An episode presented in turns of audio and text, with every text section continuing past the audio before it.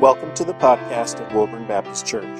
We hope that you enjoy listening to the sermons and other audio provided by us. Feel free to share what you find here, and we hope that it will be beneficial to you as you seek to know and follow Christ.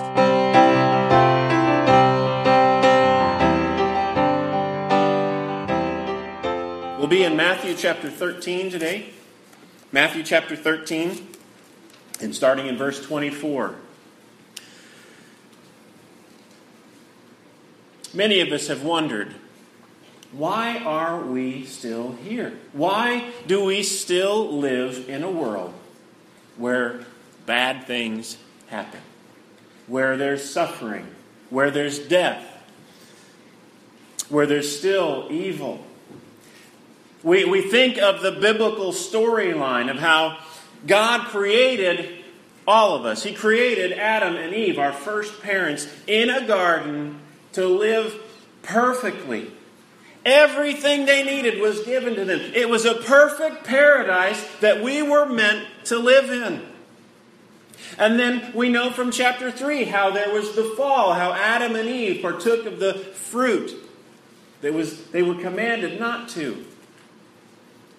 And so sin and death entered into this world.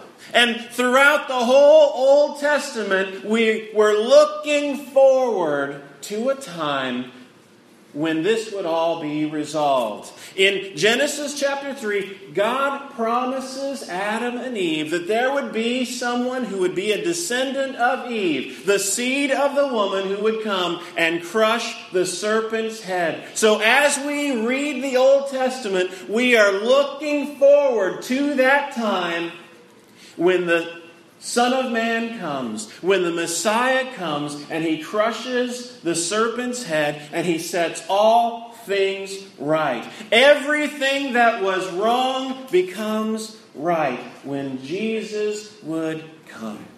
That's what we're looking forward to. And we read about Abraham and how he was promised a son, a seed who would one day be a blessing to all the nations. We're looking forward to the coming of the Messiah, of Jesus. And when we come to David, we're looking forward to a son who would sit on David's throne, who would have a kingdom, who would last forever and ever and ever, and everything would be set right. And then we come to the New Testament. We come to the birth of Jesus. We see him live a spotless, sinless life. We see him grow to maturity, how he calls 12 men as disciples who follow him, how he teaches the multitudes, how he heals the lame, the blind, the sick. He heals all these diseases, and it looks like he is setting things right. So, why is it that the one who we've all been waiting for, the Messiah, Jesus Christ, the Son of Man, the seed of the woman, has finally come, and yet we look around in our world and we see so much evil and sickness and pain and death? Why is it we, all of God's people looked forward. We were looking forward through the Old Testament to when He would come, and He finally came. And yet we still experience all this pain. Jesus teaches a parable in Matthew 13. He teaches three parables, actually, that I think give us a glimpse, maybe not a full answer to this, but a glimpse into why it is that we still live in a world filled with pain. He tells us three parables one about a, a, a field and a, a sower, a farmer who goes out and he, he plants seeds, he plants his wheat. And weeds grow up in the midst of his field.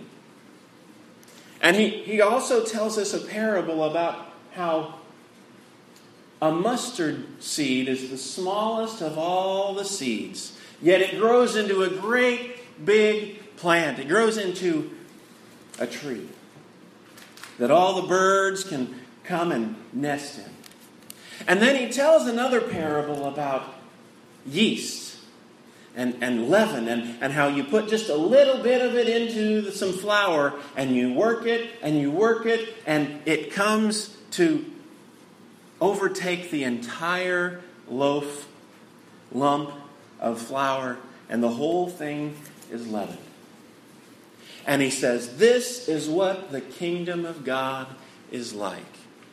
Let's read from the scriptures Matthew chapter 13, starting in verse 24.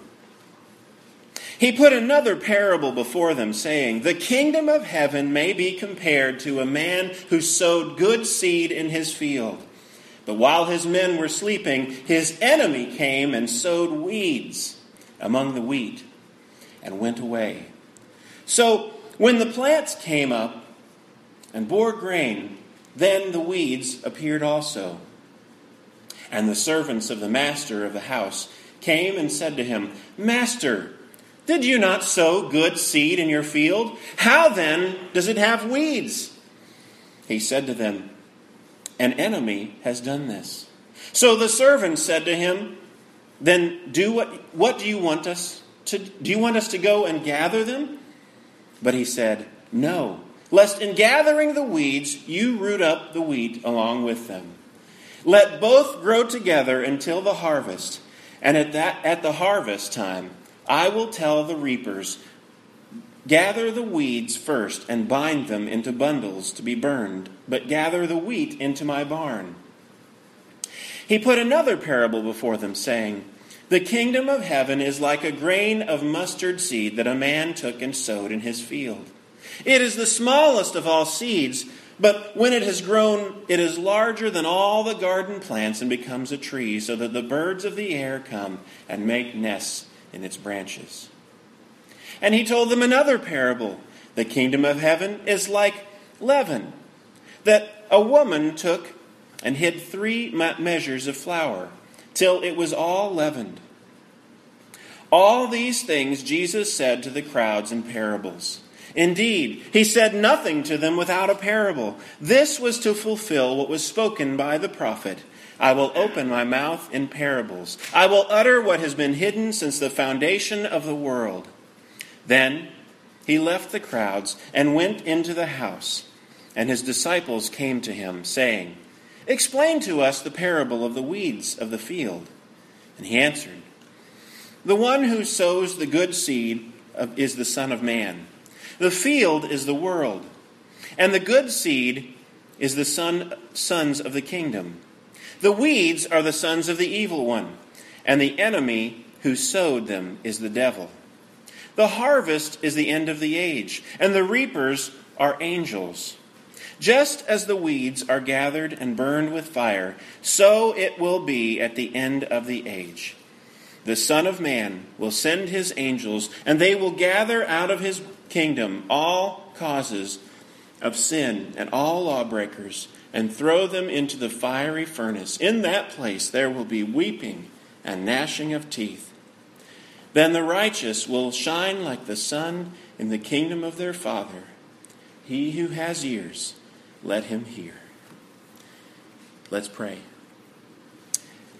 Father, give us ears that we may hear. Give us eyes that we may see what your word says to us. Help us to understand what your word says. Let it take root in us and grow to maturity. Father, be with me. Give me grace. I don't have the strength to follow your commands. I don't have the strength to to preach your word without you. And I pray that you would strengthen me now and give me grace. In Jesus' name, amen.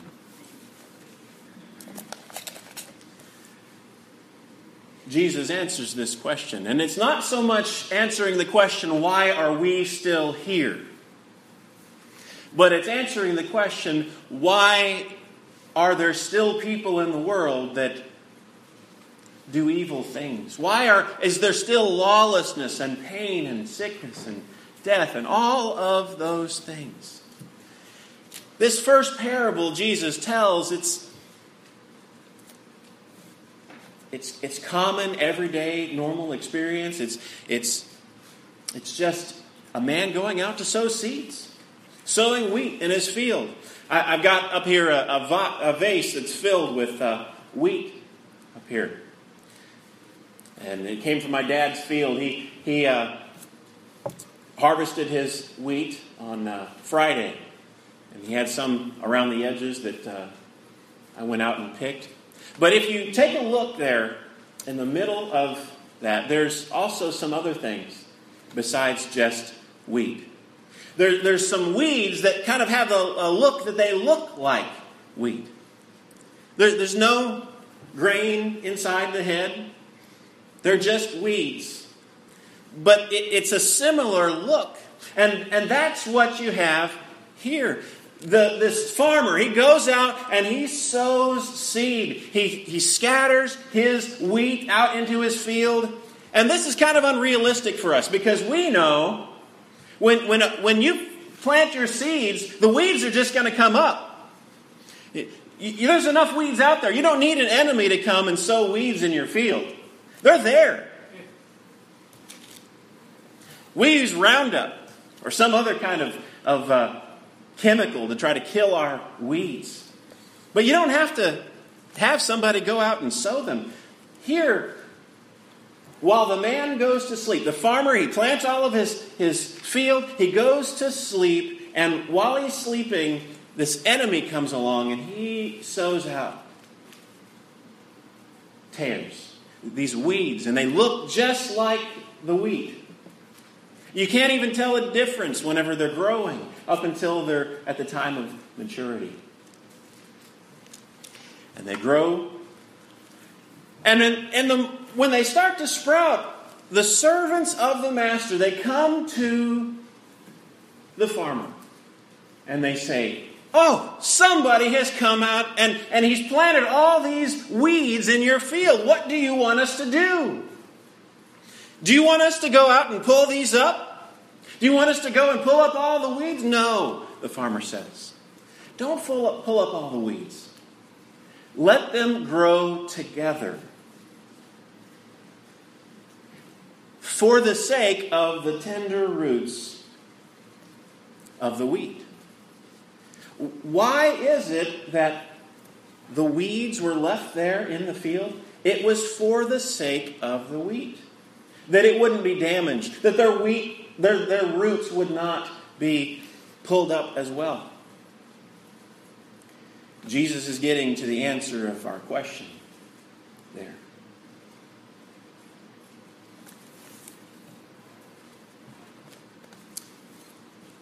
The farmer tells his servants, Let them grow together and wait until the harvest time, and at that time, then they'll be separated out. The weeds will be taken and they'll put in bundles, and they'll be burned in the fire. And the wheat will be also gathered together and it will be placed in the barn.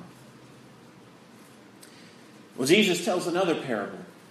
And these other two parables that are right back to back, they're really just small similes. They're, they're, they're not an extended story, a, a longer story, but they're, they're just these short little comparisons. The kingdom of heaven is like a mustard seed. It starts out small. It's just this little bitty seed. And in Jesus' day, he had just his 12 disciples, he had other followers, but it starts out very, very small. And yet it grows. And 2,000 years later, we see how great and how big and how exhaustive the influence of Jesus and those disciples has become. And how there are still places in the world where they have not heard the name of Jesus. But most, you have to travel to some pretty remote places to find those. You have the Bible translated into all these different languages. And there are Christians on every continent, except probably Antarctica. Well, I'm sure there's some Christian scientists there doing studying. Jesus then presents another picture, an image about yeast. You've got just a little bit of yeast and you put it into the flour and you mix it together and you mix it together and it's just this a small amount. And once it's worked in, it leavens the whole lump. It's that small thing that becomes a great influence throughout the world. Jesus and his followers were just a small little group. And now, 2,000 years later, it has become something that has influence throughout all kinds of things in the world. That's what the kingdom of God is like. It, it was a small thing and it grows and it grows and it grows until it, it takes over the whole thing. Now, there are different views on eschatology, and I don't want to get tied up into all the different uh, debates there. The point that Jesus is making is there's this small kingdom that's just beginning. And as time goes on, as the church continues to send missionaries and send the, the proclamation of the gospel throughout the world, it grows in its influence, it grows in its size until it becomes unstoppable. That's what the kingdom of God is like. You know, we, will, we look around here and we can be pretty small, like that little mustard seed. We can be a small little church, like that little mustard seed. But you know what? That little mustard seed grows and it has a great influence. And that little bit of yeast grows until it covers the whole lump of flour. We may be small, but in time, God can grow us. God can give us influence over time. Because we know the kingdom of God is not going to stay small. The kingdom of God is going to advance. We can advance with it, We pray that we do, that we do advance with the kingdom, and that as we preach the gospel and as we proclaim His word, that it has continued influence in our community and throughout the world. There's a short interruption into the parables here. Jesus, it, it just explains how Jesus was teaching all the people in parables, and he wasn't doing any kind of teaching without parables to the crowds.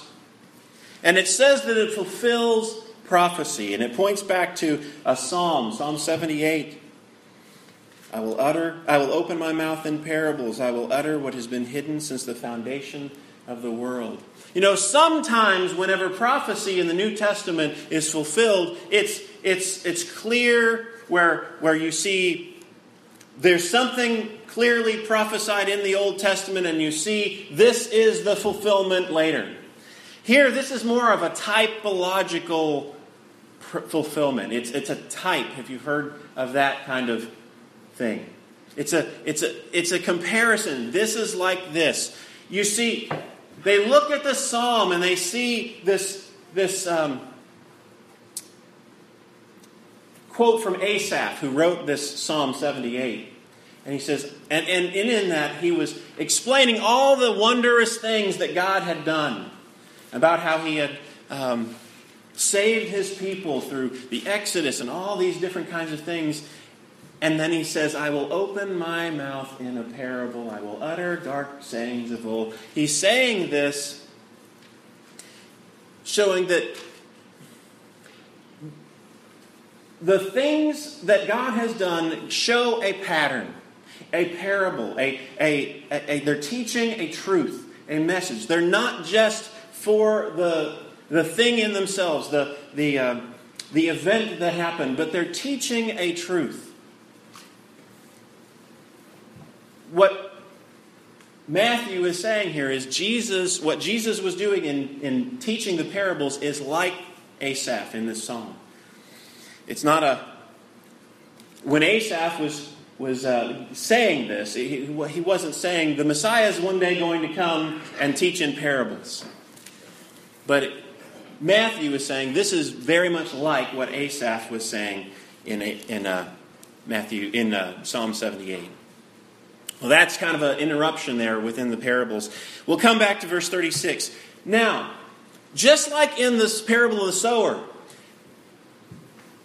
in the parable of the sower, which we looked at before, Jesus tells this parable throughout uh, in front of the crowds where people could see, and maybe they didn't understand it. In fact, even his disciples didn't understand it, so they cornered him later and they asked, What does this parable mean? And so Jesus explained the parable of the sower after we had a little interruption in between. Here, in, in, in this parable, we've got the same thing happening. Jesus tells the story, this parable, of the wheat and the tares. There's an interruption. And then Jesus leaves where he is in front of the crowds. He goes and he, into a house, and he's there with his disciples, and they ask him, What does this mean? What does this mean? We don't understand it. We need you to explain it to us. We're kind of thick. And this is what Jesus says he breaks it down and he gives a meaning to each of the parts in the story. He says that the one that is sowing the good seed, that's the Son of Man. That's Jesus' title for himself. The Son of Man, that's Jesus himself. So the one who's sowing the seeds, that's Jesus. The field is the world. That's what Jesus says the, the field is. Now, throughout church history, that this has not always been understood. Some have looked at this passage and said, the field must be the church. So you have lost people and believers together growing up in the church. And, you know, while there are people who give an appearance of being believers for a time, and while I would say there are probably plenty of people on our rolls that have never really trusted in Christ, they've maybe walked an aisle and did what some preacher told them to, but they've never really had any kind of a heart change. I don't think this is what Jesus is talking about here. Because he says the field is the world, not the church, it's the world. So as we look out at the world, it is full of people who are both believers and unbelievers. The next thing he says, the weeds are the, oh, I'm sorry, the good seed are the sons of the kingdom. That's believers. The good seed that sowed, that, that, that Jesus sowed, that's believers. And then the weeds are the sons of the evil one. You have this conflict. You've got the sons of the kingdom and the sons of the evil one. Sounds pretty familiar. We go all the way back to Genesis chapter 3 here, where Jesus, or where the, God says to Eve, There will be enmity between your seed and his seed between the seed of the woman and the seed of the serpent. And we see this conflict worked out throughout the Bible, where you have God's people and all of the enemies of the people of God. And here we see in this parable the kingdom, it has. Uh, the, the world is filled with both believers, the sons of the kingdom, and unbelievers those who are lost.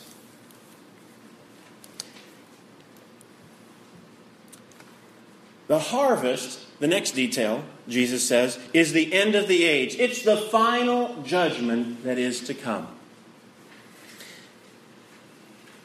And so Jesus is saying to us, why do we still live in a world that has all this pain?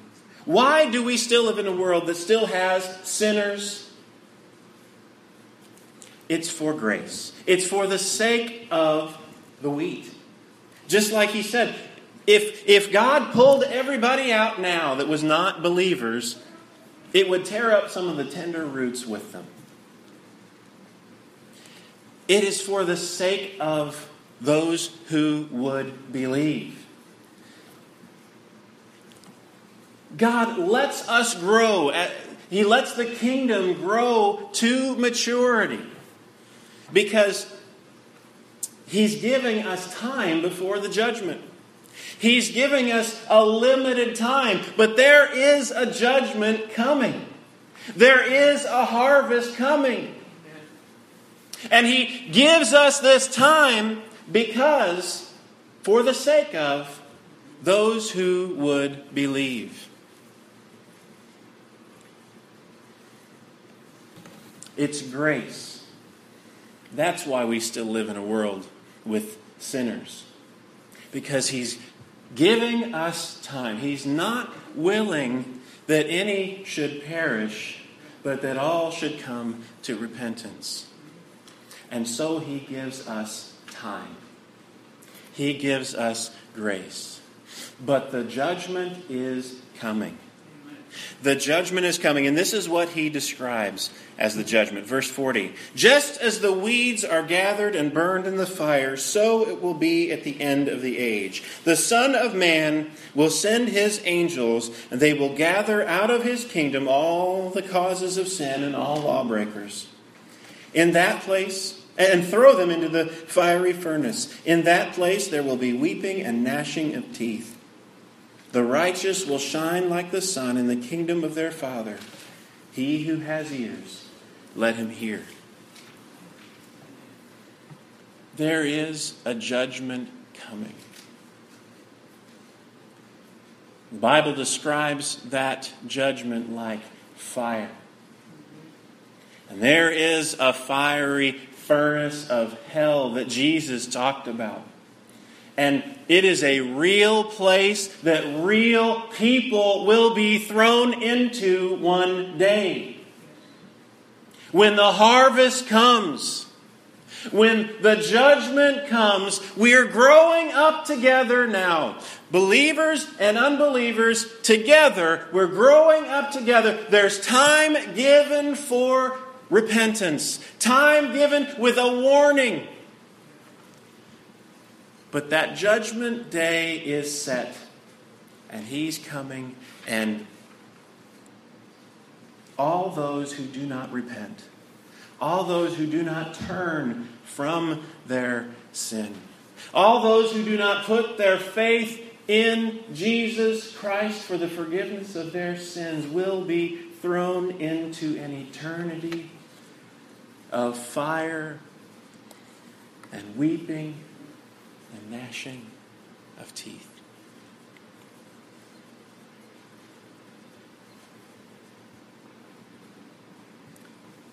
It is gracious that God has given us time.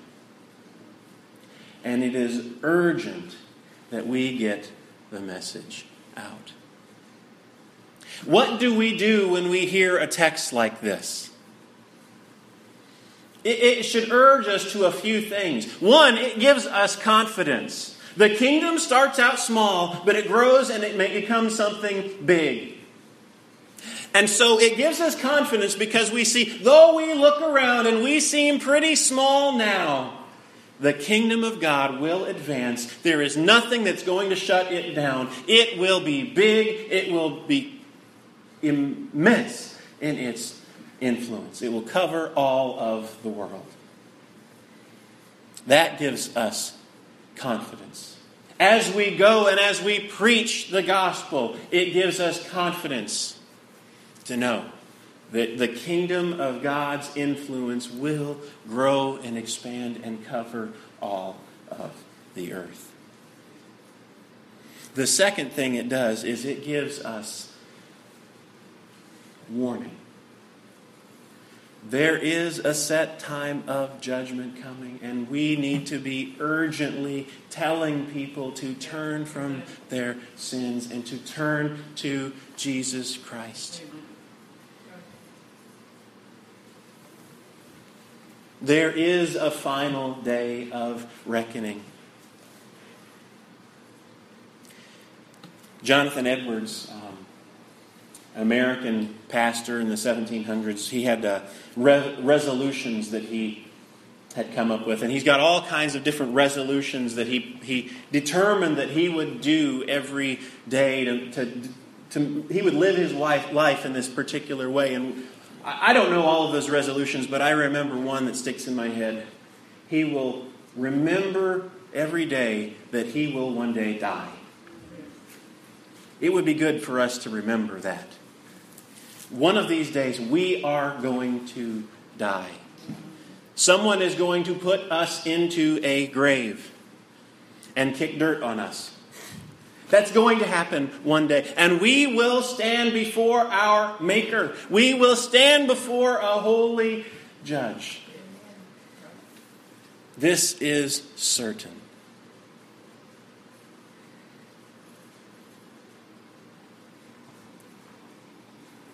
What will happen on that day?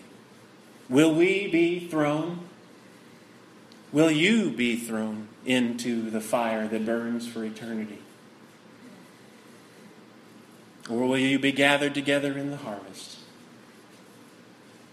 to worship and adore the King of kings, the Lord of lords, the Son of man, forever and ever? Thank you for listening to this message from Woburn Baptist Church. For more information, please visit us at www.woburnbaptistchurch.org, or you can also like us on Facebook.